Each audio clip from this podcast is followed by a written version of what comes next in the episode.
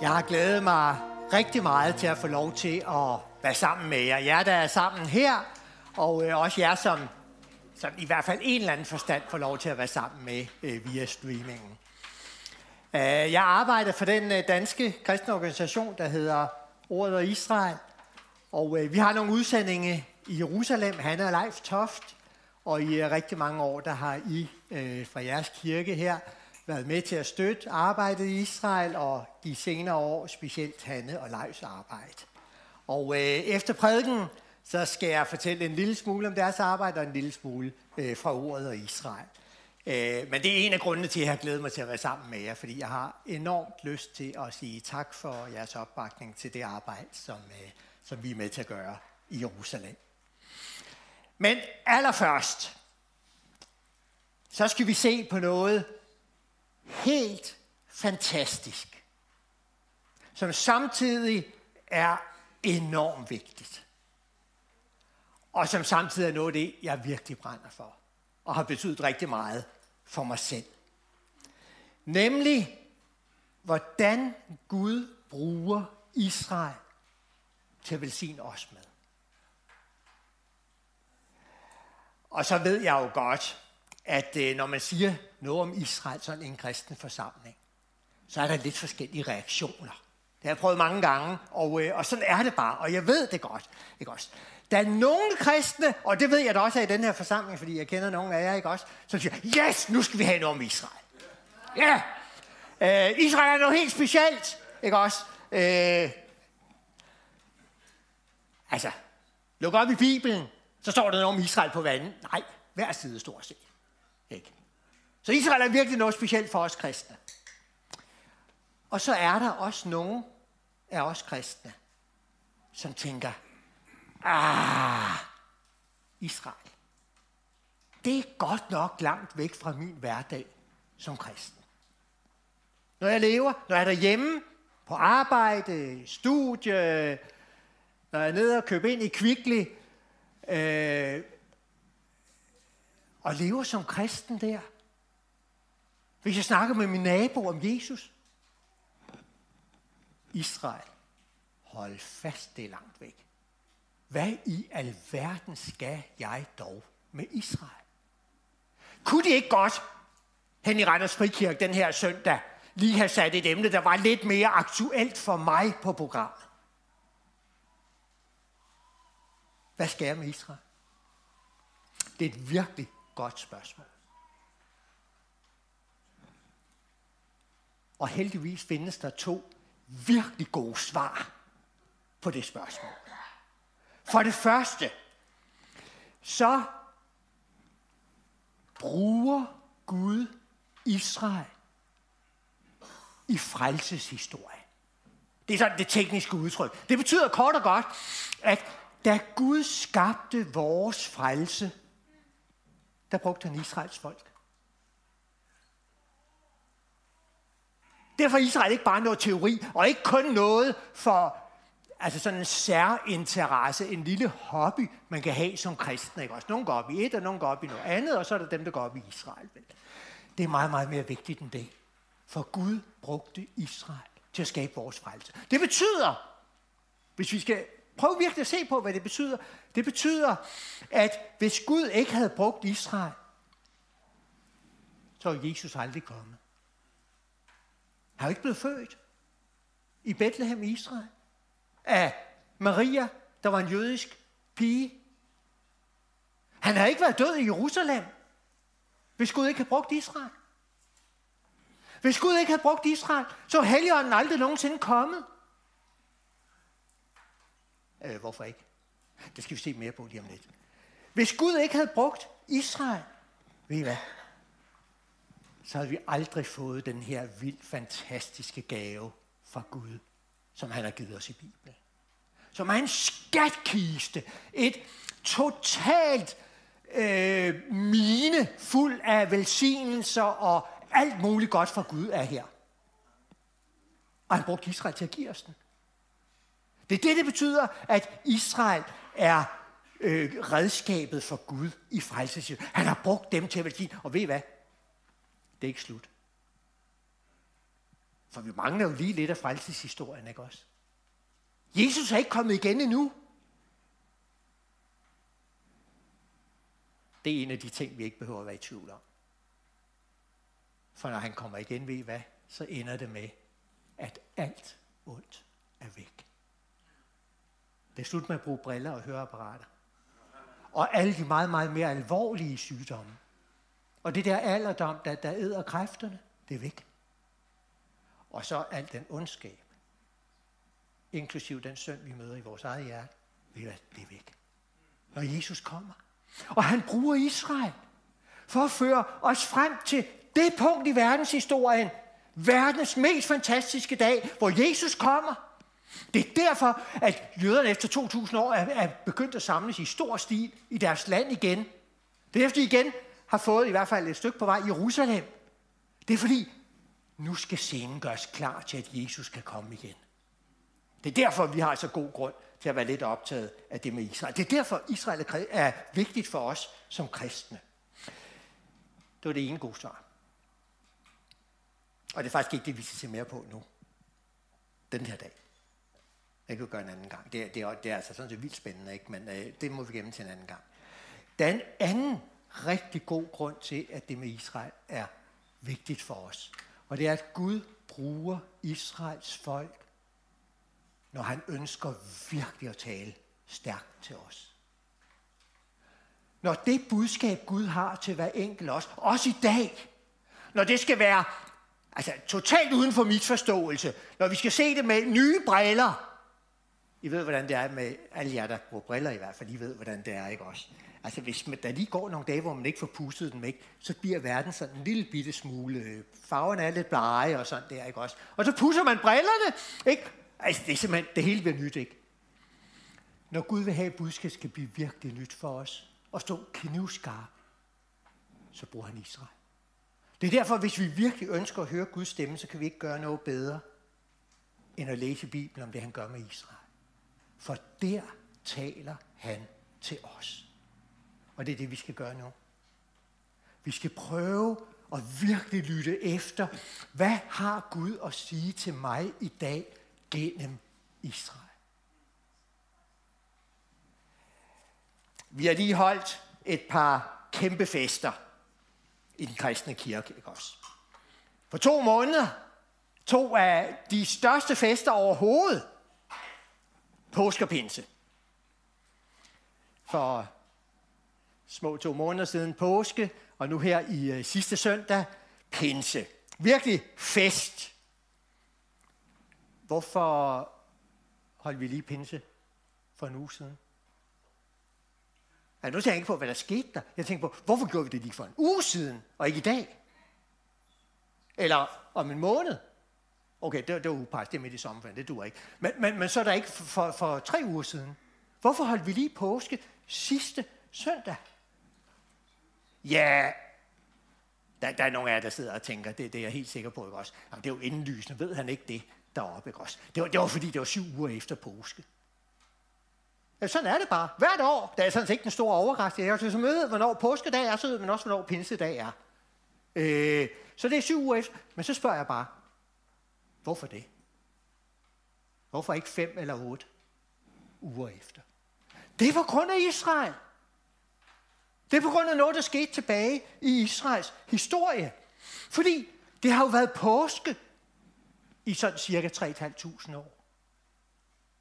Den første påske, det var tilbage der omkring 1500 år plus minus før Jesus, hvor Israels folk var i Ægypten, og Gud i den første påske førte slaverne ud af Ægypten og øh, igennem havet, den der batalje der, ikke også en banet vej tværs gennem havet, ikke også, og så ud i ørkenen. Det var den første påske. Og hvad skete der så? Ja, så gik de seks uger igennem ørkenen, og så kom de til Sinai bjerg, og så skulle de lige slå lejr og forberede sig lidt, og så da der var gået syv uger, så mødte Gud dem ved Sinai bjerg. Det var den første pinse. Og så gav Gud dem der ved Sinai bjerg. Dem, som han lige havde reddet ud af slaveriet. Som var lidt for pjuskede. at de havde været slaver, mishandlet, i den grad. De var virkelig som mennesker sådan lidt forpjuskede der, ikke også? Så mødte Gud dem. Og så hældte han bare lige gaver ud over det ved Sinai-bjerg. Det var den første pinse. Og derfor, selv i dag, når vi fejrer pinse her, så kommer det syv uger efter påske, på grund af det, Gud gjorde med Israel. Altså, både påske og pinse har Gud første gang gjort i Israels folk. Fordi gennem det, han gjorde i den første påske og i den første pinse, der taler han enormt stærkt til os. Om hvad han vil gøre for os. Hvad vores påske er. Hvad vores pinse er. Og derfor, der er det, vi skal gøre nu. Det er, at vi skal lige gå tilbage, og så skal vi se på Israels påske. Den første påske. Hvad gjorde Gud der? Og så skal vi prøve at lytte, virkelig lytte til, hvad vil Gud sige til mig gennem det, han gjorde med Israel i den første påske? Og så skal vi vende om, og så lige se tilbage på pinsen. Hvad gjorde Gud for Israel i den første pinse? Og så skal vi igen lytte. Gud, hvad ønsker du at gøre i mit liv? Hvad er det, du viser mig gennem det, du gjorde med Israel? Det er det, vi skal gøre nu. Lad os øh, tage hul på det. Og øh, nu går vi kronologisk frem, ikke også? Det er, sådan, det er godt for sådan en nørd som mig. Så vi starter med påsken. Jeg har glemt at køre den her frem, kan jeg se, men det gør jeg så nu. Så vi starter øh, med påsken. Vi husker alle sammen beretningen. øh, og ellers så genopfrisker vi den lige nu her, ikke også? Israel havde faktisk været i over 400 år i Ægypten. Og i den sidste periode havde de været der ikke som gæster, men som slaver. Hårdt hård mishandling, hård slavearbejde. I kan læse historien i anden Mosebog. Det vil, det vil jeg faktisk gerne anbefale. Det er sådan en søndag eftermiddag her, ikke også? Og sådan med det vejr, der er i øjeblikket, ikke også? Så solcreme på og Bibelen i hånden, og så sætter jeg ud i haven eller parken, eller hvor I kan, ikke også? Og så prøver I at genopfriske anden Mosebog. Det er helt vildt. Men den begynder mørkt. Den begynder med de slaver. Den begynder faktisk med noget forfærdeligt noget, også de myrder børnene. Drengebørnene. Det er der, jamen, det er en forfærdelig historie. Det var Israels baggrund. Og så beslutter Gud, jeg vil befri mit folk fra slaveriet. Og han sender Moses. Og Farao, den egyptiske konge, han siger nej. Han havde ikke fattet det smarte i den politik, der sagde, at han skulle give slip på dem, der lavede alt arbejde gratis for ham. Ikke også? Det kunne han ikke lige se logikken i. Ikke også? Så Gud sagde, lad mit folk gå, og Farao sagde, nej. Og så ved vi, hvad der skete. Ikke også? Så sendte Gud den ene plage efter den anden ind over folket. For Gud ville have, at Israels folk skulle ud. Og nogle gange blev plagerne så slemme til farve, og sagde, okay, så skrid. Og så fortrød han det. Og gjorde bare slavearbejdet endnu værre, ikke også? Og så til sidst, efter de ni, og så dør den første fødte i alle hus. Hvorfor det? Jo, fordi Gud ville virkelig befri Israels folk. Men meget, meget mere end det. Hvorfor ville Gud have Israels folk skulle ud og skulle komme til Israels land og Jerusalem? Fordi Gud vidste, at det er den eneste måde, jeg kan frelse mennesker på. Det er ved, at Jesus bliver født. Men så skal Israel være der. Så skal Israels folk være der. Maria skal bo i Nazareth. Bethlehem skal være der. Jerusalem skal være der. Så mit folk skal ud. Og bag ved farve, der stod Satan og ønsker at forhindre det. For så troede han, at han kunne stoppe Guds frelsesplan. Ikke også? Kan jeg nu udrydde Israels folk med slaveri i Ægypten, så er jeg vundet for evigt. Og ikke sådan, som vi lige sang i lovsangen nu her, at det er Gud, der vinder. Ikke også? Så havde Satan vundet, og det så siger Gud, ja, nu er jeg nødt til virkelig at gribe hårdt ind. For jeg vil, at de mennesker, der om 3.500 år holder gudstjeneste i Randers Frikirke der sidst i maj. Jeg vil, at der skal være en frelse til dem. Så jeg kan ikke lade farve stoppe min frelsesplan. Og derfor holdt Gud dom over Ægypten. Han kunne have udryddet hele folket. Han sagde så på det tidspunkt, vi starter med den ældste i hver familie. Men hvad med israelitterne? De var også i Ægypten. Og så gav Gud den her mærkelige besked om, at de kunne slagte et lam. Og så kunne de tage noget af blodet fra slagtning og smøre på dørstolperne og overlæggerne udefra. Ikke også? Så når man gik ud på gaden og så dørene ind i husene, så, så, så var det lidt makabert, men der var blod på dørstolperne.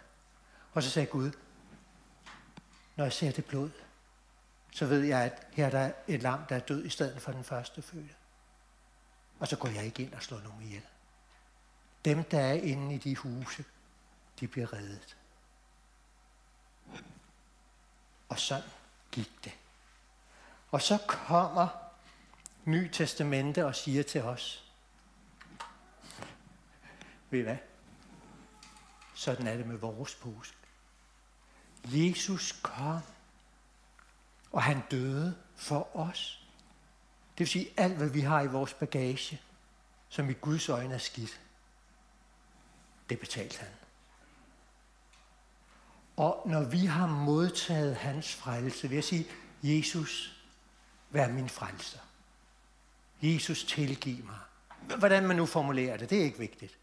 Men når vi har modtaget ham, ved I hvad, så ligner det, så er det fuldstændig ligesom at sidde inde i et hus påske nat i Ægypten. Og der er blod på dørstolperne.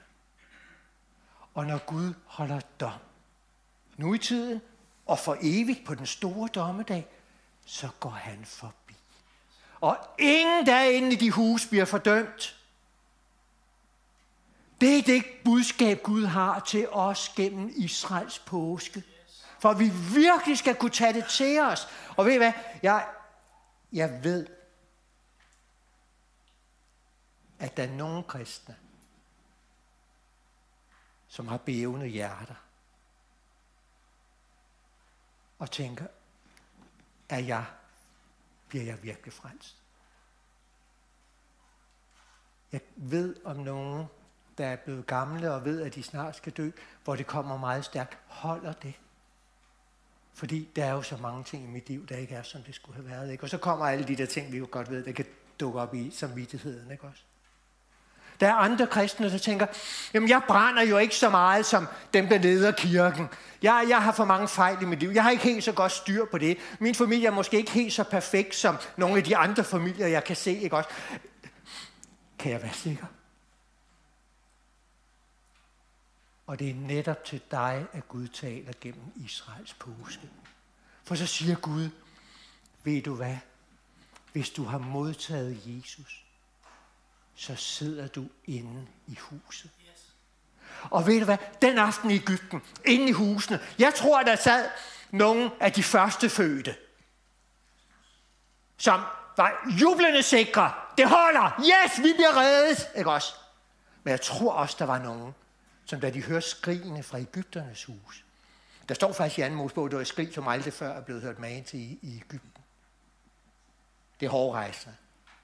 Så har de så er de virkelig blevet nervøse. Skal jeg dø om lidt? Jeg er jo ikke så from som naboen. Jeg, og så kommer alt det der, jeg, jeg har måske også været med til August afgudstyrkelse. Jeg har måske også et eller andet. Ikke også? Holder det der med lammet? Påskelammet, holder det? Og så spørger jeg. Galt det der med påskelammets blod kun dem, der var helt perfekte og sikre? Eller galt det også dem, der sad inde i husene og måske var bange og nervøse, og måske ikke havde læst så meget i Bibelen den sidste uge? Ja. Og det er budskabet gennem Israel til os. Hør det nu. Hvis du har modtaget Jesus, så behøver du ikke være bange for dommedag. Det er som at sidde inde i huset i Ægypten. Hans blod på dørstolpen. Det er Guds budskab til os gennem Israels påske. Og så fortsætter det jo. Israel kom ud, og de kom til Sinai, og øh, syv uger efter, som vi så, ikke også, og øh, Gud gav dem faktisk sådan lidt års bibelcamping ved Sinai der, ikke også. Øh, med masser af hvile oven på alt det, de havde gået igennem, og masser af bibelundervisning, og så gav han dem nogle gaver. Og øh, han gav dem faktisk mange gaver. Det kan I selv læse i anden Mosebog. Alt, hvad Gud gav dem der, ikke også? Jeg har til valgt at tage tre af gaverne frem, og dem skal vi lige kigge på. Øh, og den første af de gaver, jeg har valgt at tage frem, det er måske den, der fylder allermest i anden Mosebog, fra kapitel 19, og så resten af bogen. Og lige når man læser, så tænker man, åh oh, mand, det var godt nok en af de der gaver, I ved. Nej, det ved I selvfølgelig ikke, fordi I er sikkert alt for fromme til det, ikke også? Men der er nogle mennesker, der nogle gange får en gave, ikke også, hvor de lige tænker, hvad skal jeg faktisk med den, ikke også? Og sådan kan man godt have det, når man læser anden Mosebog sidste halvdel, ikke også? Fordi det er jo arkitekttegninger. Og der er ikke så mange af os, der er arkitekter måske, ikke også? Og synes, at det er sådan at det mest vilde, der findes i verden, ikke også? Og så er det arkitekttegninger af et telt. Et telt. Men det er et helt specielt telt. Det er et telt-tempel. Og da Israel byggede det, så ender anden Mosebog med, at Gud selv fra himlen flytter ind i det telt, der stod midt i Israel. Sammen med Israel. Og så fulgte Gud med den resten af ørkenvandring helt til det forjættede land. De var aldrig mere alene. Ved I hvad? Når Jesus skal tale om pinsen, og det gør han blandt andet i Johannes evangelie kapitel 14, så siger han, hvad pinsen går ud på. Han siger, jeg efterlader jer ikke faderløse. Jeg kommer til jer. Fuldstændig ligesom han gjorde, da han førte israelitterne ud af Ægypten. Det er helt parallelt. For Gud bruger Israel til at lære os, hvad der sker i pinsen. Han frelser os af noget i påsken. Og ved I hvad så? Så kommer han og bor ikke i telt. Vi behøver ikke at have en baghave, der er plads til et telt i, for han bor i hjertet. På hver enkelt. Og han forlader dig aldrig. Han er der de mørke dage, og de dage, hvor du har smerter, og de dage, hvor, hvor du måske ikke tænker på ham. Han bor i hjertet på dig. Som Jesus sagde, jeg er med jer alle dage. Ind til verdens ende. Indtil jeg kommer igen. Indtil I skal se mig og for evigt være sammen med mig. Det er en pinsegave. Og hvis I nogensinde bliver i tvivl om det, tænker, Gud er langt væk fra mig, så læs lige anden Mosebog om, hvordan han fulgtes med israelitter, og vi hvad, de var ikke bedre end os. Men han boede hos dem. Overalt, når de gik, så gik Gud med. Tag det til jer! En kæmpe gave! Og Gud skærer den ud i pap for os, gennem det gør med Israel.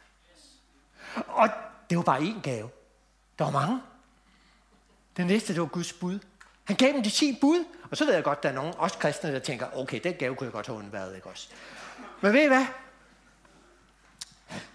Han har givet den, fordi han ved, det er det bedste for os. Det er en kærlighedsgave.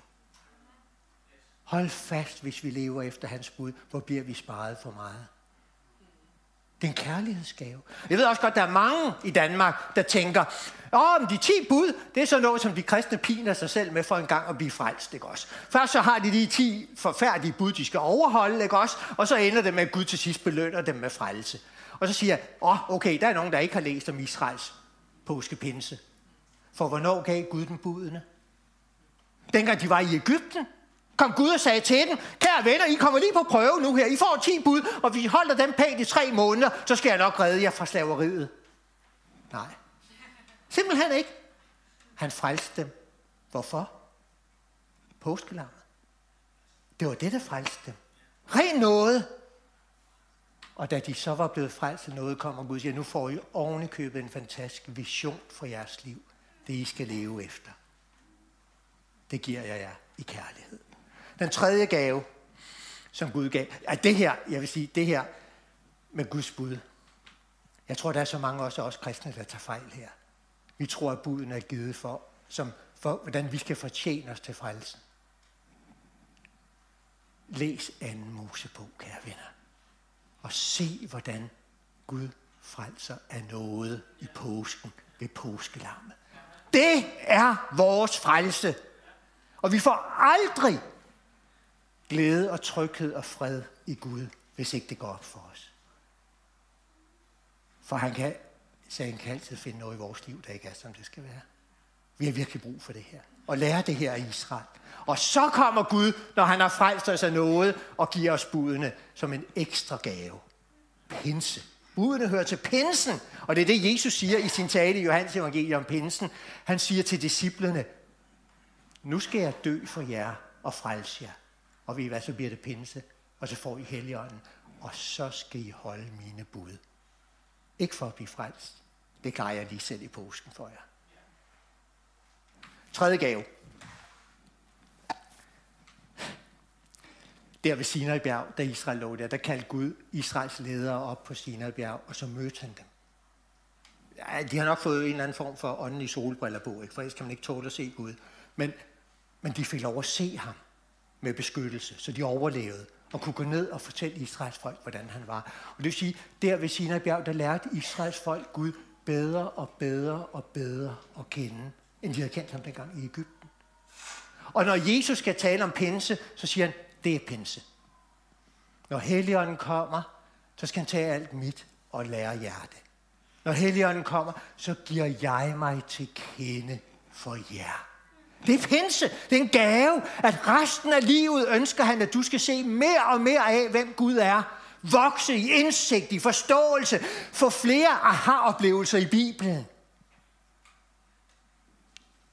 Det er en gave til dem, han har frelst i påsken. Jo, Gud bruger virkelig Israel til at velsigne os. Til at tale til os i dag om, kære venner, når du tror på Jesus, er du i en bygning af noget med påskelammets blod på. Der, så længe du er i den bygning, kan du aldrig, aldrig blive dømt. Lær det af Israel. Tag det nu til dig og mærk freden i det. Og oven i det, så giver han bare pinsegaver. Heller ud. Han er hos dig hver dag. Altså hver dag. Også i morgen. Han har givet dig sine bud. Og han ønsker bare, at du skal lære ham mere og mere at kende. Det er Guds påmindelse til os i dag gennem Israel. Invitationen den er, modtag Jesus i påsken. Så vil Gud overøse dig med hans pinsegave. Lad os bede. Herre Jesus, det var dig, der var med ved Sinai bjerg dengang. Det var dig, der var med ved udfrielsen af Ægypten. Og alt det, du gjorde med Israel, lad det være virkelighed for os. Hjælp os med at se det her, så vi virkelig i bunden af vores hjerte tager det til os og lever i det. Lad os opleve det. Du er stor, Jesus. Amen.